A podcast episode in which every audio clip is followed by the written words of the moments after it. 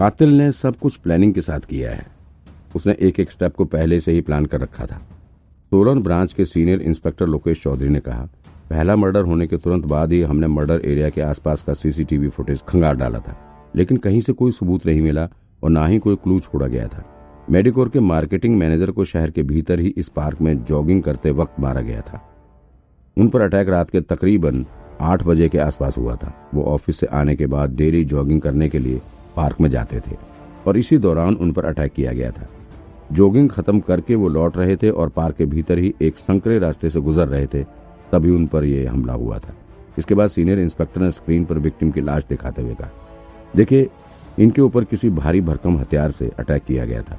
चोट के आधार पर अनुमान है कि कातिल ने किसी भारी हथौड़े से इनके सिर पर वार किया था और वार बहुत बेरहमी से किया गया है। हथौड़े से तकरीबन 10 से 12 बार और पूरी ताकत से वार किया गया है। जिससे विक्टिम का सिर फट गया और मौके पर ही मौत हो गई। साफ़ तौर पर ज़ाहिर है कि कातिल उन्हें जान से मारने के ही मकसद से आया था और बड़ी बेरहमी से उसे मार कर गया। प्रोजेक्टर स्क्रीन पर इस वक्त पहले विक्टिम की डेड बॉडी साफ़ नज़र आ रही थी, जिसे देखकर वहाँ बैठे पुलिसकर्मी भी सहम उठे। इसके बाद बिना रुके बोलते हुए लोकेश चौधरी ने आगे की फ़ोटो दिखाते हुए कहा यह है इस केस का दूसरा विक्टिम ये मेडिकोर फार्मा की एजेंसी चलाती थी। सोलन में सबसे बड़ी एजेंसी इन्हीं की थी। मेडिकोर कंपनी ने खुद ही ये एजेंसी इस औरत को दे रखी थी। एजेंसी की कमान कंपनी के हाथ में ही थी। विक्टिम बस उस एजेंसी को मैनेज करती थी। विक्टिम अभी कुछ दिन पहले ही इस शहर में शिफ्ट हुई थी। तो वो मेडिकोर इंडस्ट्री के बनाए हुए फ्लैट में रहती थी। जिस दिन उसका मर्डर हुआ, वो नाइट शिफ्ट करके आई हुई थी।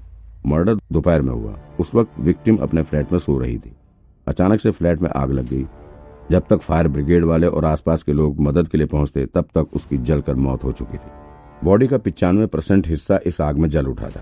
फ्लैट के दरवाजे को बाहर से बंद किया गया था, जिससे वो भागकर अपनी जान भी नहीं बचा सकी। एंबुलेंस और फायर ब्रिगेड पहुँचते पहुँचते विक्टिम की जान जा चुकी थी। सीनियर इंस्पेक्टर ने स्क्रीन पर दूसरी विक्टिम की जली हुई डेड बॉडी और उसके फ्लैट के भीतर बिखरे हुए, जले हुए सामानों की तस्वीर स्क्रीन पर प्रेजेंट कर दिया फ्लैट के भीतर का नज़ारा काफ़ी भयावह दिख रहा था, जिसे देखकर ही लग रहा था कि विक्टिम की मौत बहुत ही दर्दनाक हुई रही होगी। इसके बाद ये रहा तीसरा विक्टिम। स्क्रीन पर तीसरे विक्टिम की तस्वीरें दिखने लगी। ये मेडिकोर कंपनी का क्वालिटी इंस्पेक्टर था। इसकी मौत सुबह के समय हुई। दरअसल ये सुबह अपनी ड्यूटी पर थोड़ी जल्दी पहुँच गया था। ओवर टाइम कर रहा था सुबह फैक्ट्री पहुँचने के बाद इसे अपने रूटीन क्वालिटी चेक पर जाना था। उस वक्त ऑफ़िस में कोई और पहुँचा भी नहीं था। ऑफ़िस पहुँचने के बाद इसने अपने ऑफ़िस के बाहर रखे वाटर केन से एक गिलास पानी पिया, जैसा कि आप लोग सीसीटीवी फुटेज में देख सकते हैं। रुकेश ने स्क्रीन पर थर्ड विक्टिम का सीसीटीवी फुटेज प्ले कर दिया। सब लोग बड़े ध्यान से इस फुटेज को देख रहे थे।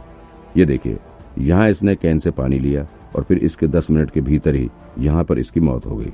लोकेश ने हाथ से स्क्रीन की तरफ़ इशारा करते हुए कहा, वाटर कैन को हमने बरामद कर लिया है और उसकी नॉर्मल टेस्टिंग भी करवा ली है।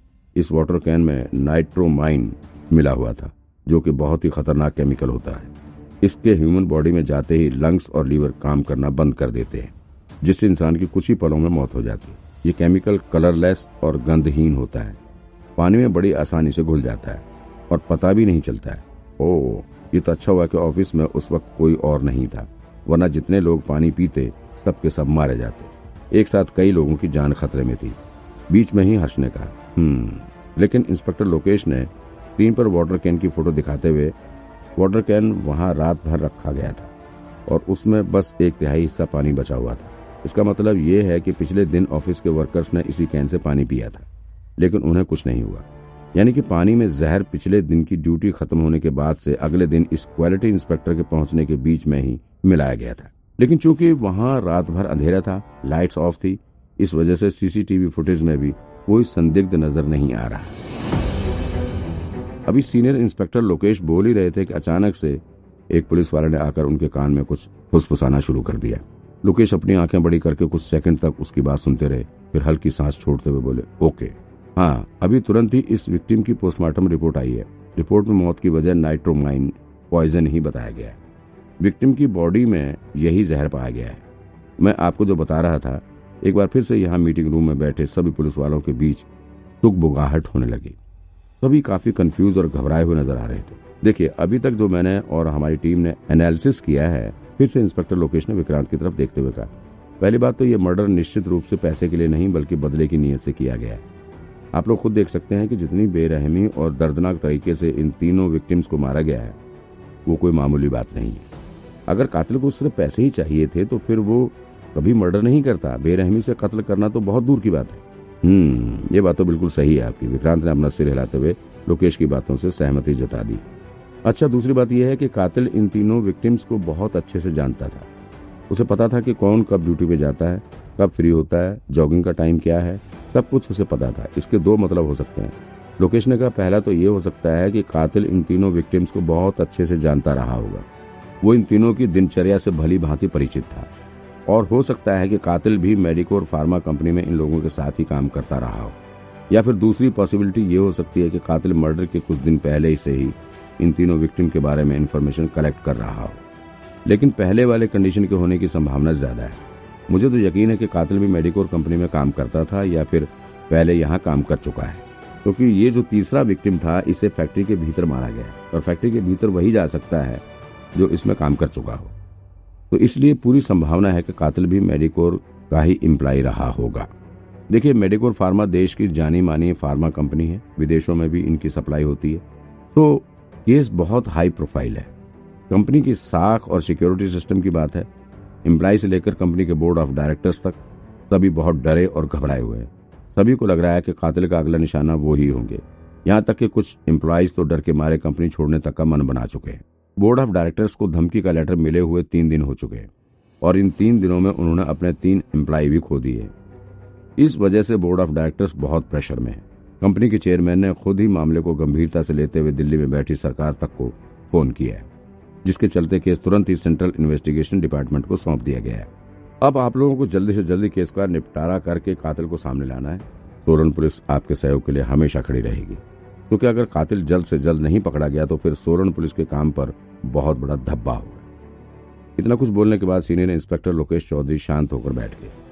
उनके लेक्चर ने मीटिंग हॉल में बैठे सभी पुलिस वालों को चिंता और प्रेशर में डाल दिया था। विक्रांत खुद काफ़ी प्रेशर में आ गया था। ये मर्डर केस बहुत अलग किस्म का था। ये किसी पेंडिंग केस या अन्य क्राइम से अलग था। इसमें तो कातिल रोज़ाना एक एक लोगों को मारता जा रहा है। अगर उसे जल्दी से जल्दी नहीं पकड़ा गया तो फिर पूरे शहर में अफरा तफरी मच जाएगी और काफ़ी भयावह माहौल हो जाएगा। पुलिस के पास ज़्यादा सोचने समझने का टाइम नहीं था। इसमें फटाफट प्लानिंग करके एक्शन लेना था। बाकी केसेस की तरह इसमें विचार करने का वक्त नहीं था। विक्रांत ने अब तक कभी भी इस तरह के सीरियल मर्डर केस को हैंडल नहीं किया था। लेकिन एक बात तो थी, अगर कातिल रोज़ाना एक मर्डर करता जा रहा है तो फिर ज़ाहिर है वो गलतियाँ भी करेगा। और गलतियाँ करेगा तो फिर उसके पकड़े जाने का चांस भी ज़्यादा होगा। विक्रांत बहुत टेंशन में था। अभी अभी उसने स्पेशल टीम के टीम लीडर के तौर पर काम करना शुरू किया ही था कि उसका सामना इतने दुर्दांत मर्डर केस से हो गया था। उसे समझ नहीं आ रहा था कि केस की जाँच किस एंगल से और कहाँ से शुरू करे। कुछ देर तक विचार करने के बाद विक्रांत को समझ आया कि कुछ भी करके अब जल्दी से जल्दी कातिल को पकड़ना होगा, क्योंकि कंपनी के दस हज़ार एम्प्लॉयज़ को एक साथ सिक्योरिटी देना आसान काम नहीं है। अब तक कातिल तीन मर्डर कर चुका है। इसका मतलब कि उसने ज़रूर कोई ना कोई गलती की होगी। ज़रूर कोई ना कोई क्लू उसने छोड़ा होगा।